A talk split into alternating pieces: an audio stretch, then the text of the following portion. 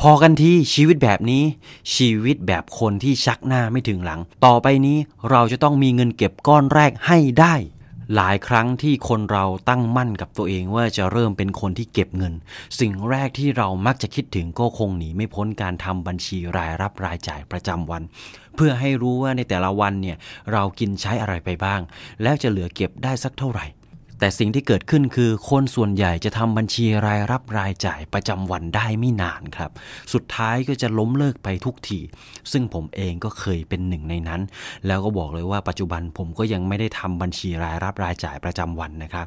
สาเหตุก็เพราะว่าการทำบัญชีรายรับรายจ่ายประจำวันมันยุ่งยากวุ่นวายครับ จะซื้ออะไรทีก็ต้องจด ถึงแม้ว่าจะใช้แอปพลิเคชันเข้ามาช่วยบันทึกมันก็ยังไม่ไหว เพราะว่าในแต่ละวันเนี่ยเราซื้อของถี่มากๆครับ บางครั้งเนี่ยแค่ 5 บาท 10 บาท ก็เลยขี้เกียจจด หลายครั้งเนี่ยกะว่าจะรวบยอดไปจดตอนเลิกงานทีเดียวอะครับพอกลับจากเลิกงานนะประมาณสัก2อสามทุ่มก็ค่อยมาจด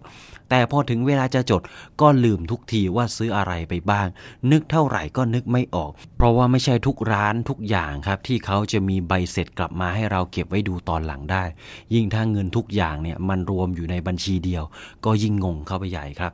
สุดท้ายผมจึงเปลี่ยนวิธีครับ โดยการเปิดแยกแต่ละบัญชีไปเลย แล้วทำรายรับรายจ่ายประจำเดือนครั้งเดียวก็พอครับ ให้รู้ว่าเงินส่วนไหนเอาไปใช้กับอะไรบ้าง เมื่อแยกเงินแต่ละบัญชีแล้วก็ใช้เต็มที่ไปเลย ไม่ต้องมาซีเรียสจดทุกอย่าง เพราะยังไงยังไงเราก็แยกเงินเป็นส่วนๆกันอยู่แล้วครับ หลังจากที่ผมใช้วิธีการนี้มาปีกว่าๆครับ มันก็ทำให้ผมค้นพบว่าการมีหลาย ๆ บัญชีเนี่ยมันสามารถช่วยเพิ่มประสิทธิภาพการออมให้ดียิ่งขึ้นเลยนะ เพราะมันทำให้เรารู้เส้นทางของเงินที่มีอยู่ว่ามันไหลไปทางไหนบ้างอย่างเป็นระบบแบบชัดเจน แต่ไม่ยุ่งยากซับซ้อนครับ ซึ่งมันช่วยลดเวลา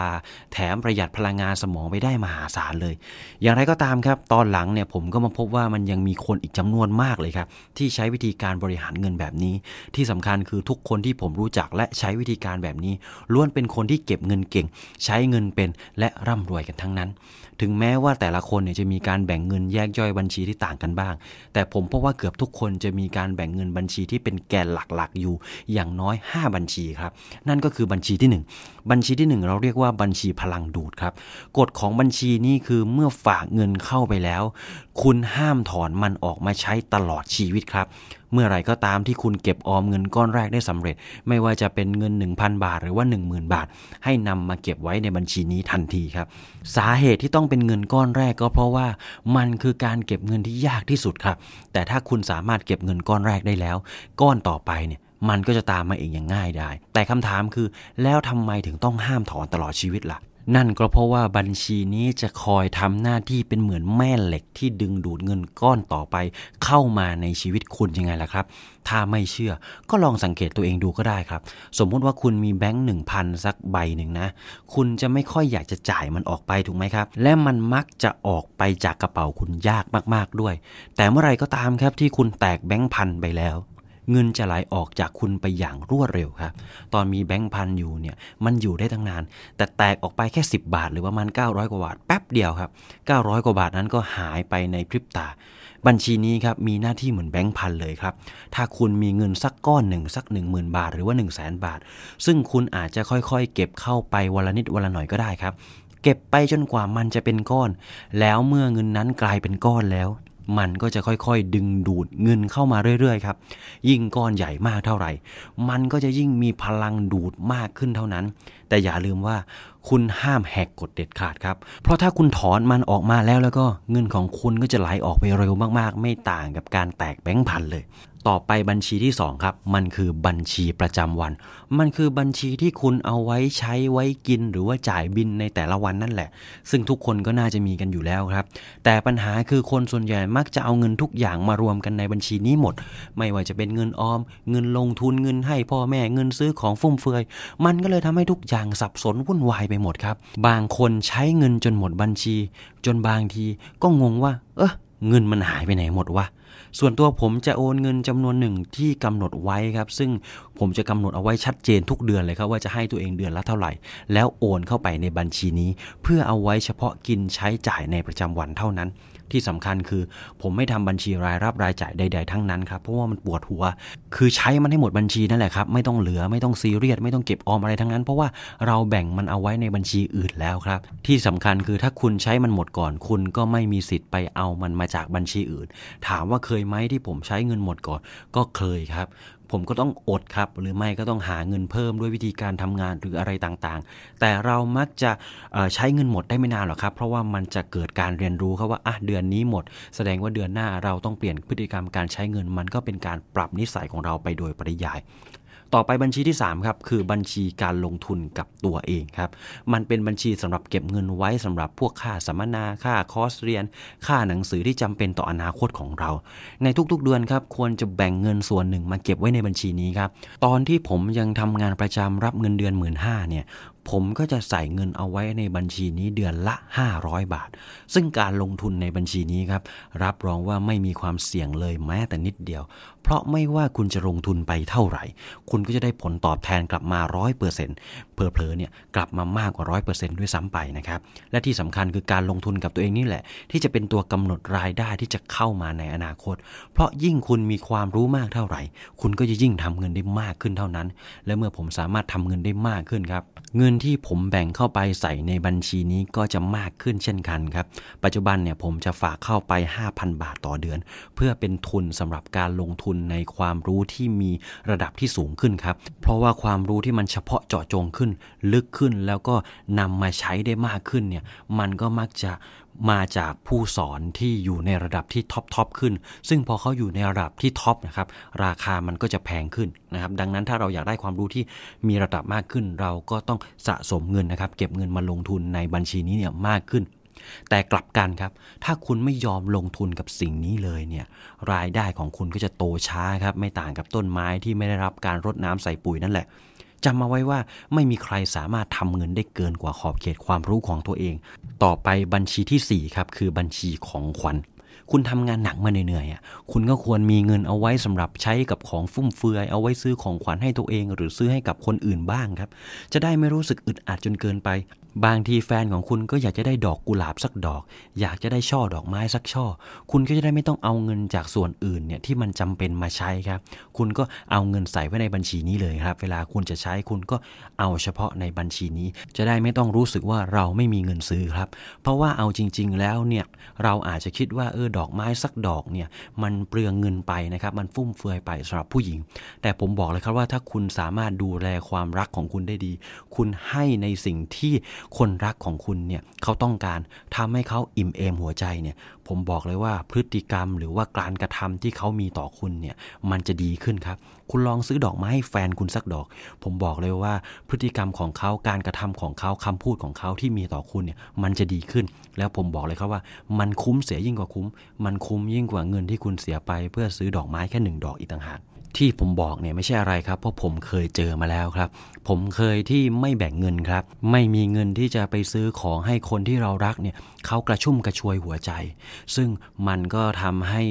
ความสัมพันธ์เนี่ยเริ่มจะแย่ลงความสัมพันธ์ เริ่มจะไม่มีความอ่อนโยนครับ มันทำให้เราดูแข็งกระด้าง แล้วผมก็เคยเสียความรักไป เพราะแบบนี้และผมก็ไม่โทษใครครับ เพราะว่าจริง ๆ แล้วผมก็มีเงินซื้อนั่นแหละ แต่ผมคิดว่ามันเปลืองเงิน แต่พอผมเปลี่ยนวิธีการแบบนี้ครับ พอเรามีเงินซื้อของให้กับคนที่เรารัก แล้วก็คนนที่เขารักแล้วก็หวังดีกับเราเนี่ย เราอาจจะคิดว่า เฮ้ย คนเราไม่ได้รักกันที่เงิน คนเราเนี่ยไม่น่าจะวัดกันที่ของแบบนี้ แต่ผมบอกเลยครับว่า จิตใจคนเนี่ยมันไม่ใช่หิน จิตใจคนเนี่ยมันมีความรู้สึก ดังนั้นครับ ของแบบนี้ครับลงทุนไปเถอะ เพราะว่ามันเนี่ยได้ผลตอบแทนกลับมาที่คุ้มค่ามากๆครับ เพราะว่าพอคุณทำดีกับเขา เขาก็จะอยากตอบแทนคุณ เขาก็จะอยากทำสิ่งนั้นสิ่งนี้ให้คุณ เขาก็จะปฏิบัติต่อคุณอย่างดี แล้วคุณก็จะมีกำลังกายกำลังใจไปทำงานต่อซึ่งนอกจากเรื่องของขวัญเนี่ยมันก็จะมีเรื่องของฟุ่มเฟือยต่างๆนะครับไม่ว่าจะเป็นของที่เราอยากได้ต่างๆเนี่ยถ้าคุณไม่แบ่งเงินเอามาใช้ในส่วนนี้บ้างเนี่ยคุณจะรู้สึกอึดอัดครับ และที่สำคัญคือเดี๋ยวคุณจะตะบะแตก และไปทุบกระปุกถอนเอาเงินจากบัญชีอื่น ๆ ที่มันจำเป็นมันสำคัญเนี่ยมาใช้หมด ธรรมชาติของคนมันห้ามไม่ได้ครับ ที่จะไม่อยากได้ของฟุ่มเฟือยเนี่ยมันห้ามยากมาก ดังนั้นคุณก็จัดการมันให้เป็นเรื่องเป็นราวซะเลย ข้อดีของการมีบัญชีนี้คือ มันจะไม่สับสนกันระหว่างบัญชีใช้จ่ายประจำวันครับ คือเวลาเราซื้อของเรามักจะเอาเงินในบัญชีใช้จ่ายประจำวันมาซื้อ มันก็เลยทำให้บางครั้งเนี่ยพอถึงสิ้นเดือน เราก็ไม่มีเงินกินข้าวครับ แต่ถ้าคุณแบ่งเอามาไว้ในบัญชีนี้เลยมันก็คือจบครับ เพราะคุณจะสามารถซื้อได้ตามเงินที่มีอยู่ในบัญชีนี้เท่านั้นครับ ถ้าคุณอยากจะได้ของแพง ก็แค่ลดความถี่ในการซื้อลง เพื่อสะสมเงินไปก่อน ถ้าไม่ชอบซื้อของแพง เป็นคนเบื่อง่าย ชอบซื้อของกระจุกกระจิกก็ซื้อถี่ได้ แต่ถ้าคุณไม่แยกเงินมาไว้ในบัญชีนี้ เวลาไปใช้รวมกับบัญชีประจำวัน เวลาคุณอยากได้ของแพง คุณก็อาจจะไปเอาเงินที่คุณใช้กินข้าวค่าเดินทาง หรือว่าซื้อของใช้ในบ้านมาจ่าย ซึ่งมันจะทำให้คุณภาพชีวิตในประจำวันของคุณเนี่ยแย่ลงครับ จนทำให้คุณควบคุมมันไม่ได้ คราวนี้ครับพอเงินเริ่มขาดมือก็จะเริ่มไปหยิบยืมเงินคนอื่น สุดท้ายก็พังกันไปหมดแต่ถ้าคุณแยกบัญชีเป็นเรื่องเป็นราว คุณจะเอามันออกไปใช้จ่ายฟุ่มเฟือยจนหมด มันก็คือหมด ถ้าอยากจะได้ก็สะสมใหม่ก็แค่นั้น ทุกอย่างมันชัดเจนครับ ไม่มีอะไรซับซ้อน ต่อไปบัญชีที่ 5 ครับ คือบัญชีการลงทุน บัญชีนี้เป็นบัญชีสำหรับการเก็บสะสมเงินที่ใช้ในการลงทุนครับ ไม่ว่าจะเป็นกองทุนรวม หุ้นคริปโตเคอเรนซีอสังหาริมทรัพย์ตราสารหนี้ทองคำหรือว่าอะไรอื่นๆเนี่ยให้คุณลงทุนด้วยเงินในบัญชีนี้ โดยอาจจะเริ่มต้นด้วยการลงทุนเล็กๆ น้อยๆ แล้วค่อยเพิ่มเงินลงทุนเข้าไปทีหลัง อย่าใจร้อนใส่เงินเข้าไปในบัญชีนี้เยอะๆในขณะที่คุณเนี่ยยังมีเงินน้อยเพื่อที่จะหวังลงทุนคราวละมาก ๆล่ะ เพราะการลงทุนควรเป็นการลงทุนด้วยเงินเย็นเจี๊ยบๆจริง ๆ ครับเพราะมันจะทำให้คุณมีเวลาครับ ไม่รีบไม่เร่ง หลายคนเนี่ยเอาเงินเก็บ เอาเงินกินข้าว เอาเงินจ่ายค่ารถค่าบ้านมาลงทุน พอถึงเวลาที่เงินหมด จะกินข้าวก็ไม่มีจะจ่ายบินก็ไม่ได้ทำให้จำเป็นต้องถอนเงินที่ลงทุนออกมาใช้ ทั้งที่หุ้นมันกำลังตกบิตคอยมันกำลังร่วง สุดท้ายก็พังไปทั้งระบบ แล้วก็เจ๊งกันไปตามๆกัน อย่างบางคนเนี่ยถึงขนาดไปกู้เงินมาลงทุน บอกเลยครับว่ามันอันตรายมากๆจำเอาไว้เลยครับว่าเงินในบัญชีนี้มีหน้าที่ช่วยฝึกฝนทักษะการเงินให้กับคุณ และมันจะช่วยให้คุณเริ่มเป็นคนที่มีตะกร้าหลายใบ มีรายได้หลายทาง ทุกอย่างต้องค่อยเป็นค่อยไปครับ ใช้เงินเย็นลงทุนเท่าที่มีทำเท่าที่ได้ ยิ่งฝึกก็ยิ่งเก่ง ยิ่งเก่งก็ยิ่งรวย เหมือนกับการที่คุณยกเวทนะครับ คุณต้องค่อยๆ เพิ่มน้ำหนักลงไป เพื่อค่อยๆ ฝึกกล้ามเนื้อของคุณให้แข็งแรง จนคุณสามารถยกเวทที่มีน้ำหนักมาก ๆ เป็นร้อยกิโลได้แต่ถ้าคุณเล่นยกเวทที่มีน้ำหนักร้อยกิโลตั้งแต่ครั้งแรกเลยอะคุณก็จะยกไม่ไหวครับ กล้ามเนื้อคุณก็จะฉีก เส้นเอ็นคุณก็จะขาด แล้วก็เจ็บตัวไม่ต่างจากการลงทุนหนักๆ เพื่อหวังรวยตั้งแต่เริ่มต้นเลย หลังจากที่คุณฟังคลิปนี้จบแล้วนะครับ ก็ลองไปเปิดบัญชีเพิ่มดู หรือใครที่มีการแบ่งบัญชีอยู่แล้วครับ คุณแบ่งแบบไหน คุณแบ่งเป็นบัญชีอะไรบ้าง ก็ลองคอมเมนต์มาแชร์กันได้นะครับเพื่อเพื่อนๆคนอื่นมาเห็นเนี่ยเขาจะได้เอาไปปรับใช้ดู เพราะว่าสุดท้ายแล้วเนี่ยคุณก็ต้องแบ่งบัญชีในการใช้งานเป็นสัดส่วนตามบริบทและการใช้งานแต่ละคน แต่ที่ต้องทำแน่ๆ คือการแบ่งบัญชีแบบนี้แหละครับ แล้วรับรองเลยครับว่าชีวิตคุณจะง่ายขึ้นเยอะ ที่สำคัญคือมันจะช่วยให้คุณเนี่ยรวยขึ้นได้อย่างแน่นอน เพราะเงินของคุณมันจะเป็นเงินที่เข้าง่ายและออกยาก และถ้าคุณถูกใจคลิปนี้ครับ ก็อย่าลืมกดไลค์กดแชร์ให้กับเพจสมองไหลได้ทุกๆช่องทางเลยนะครับ ทั้งทาง YouTube Facebook Instagram แล้วก็ b ล็อกดิ และอย่าลืมกดสั่นกระดิ่งด้วยนะครับ คุณจะได้ไม่พลาดอาหารสมองดีๆ ที่ผมจะมีมาเสิร์ฟให้คุณทุกวัน และถ้าคุณไม่อยากพลาดสาระความรู้แบบนี้แม้แต่วินาทีเดียว ก็สามารถ add ไลน์มาได้ครับที่ at sign สมองไหล แล้วทุกครั้งที่มีคลิปใหม่ ผมจะส่งตรงคลิปนั้นไปให้ถึงหน้าบ้านของคุณเลย ซึ่งผมจะทิ้งลิงก์เอาไว้ที่ description นะครับก็สามารถกดเพิ่มเพื่อนแล้วเข้ามาลุยด้วยกันได้เลยสำหรับวันนี้ผมก็ต้องขอขอบคุณทุกคนที่เข้ามารับชมรับฟังครับ ผมขอลาทุกคนไปก่อนครับ สวัสดีครับ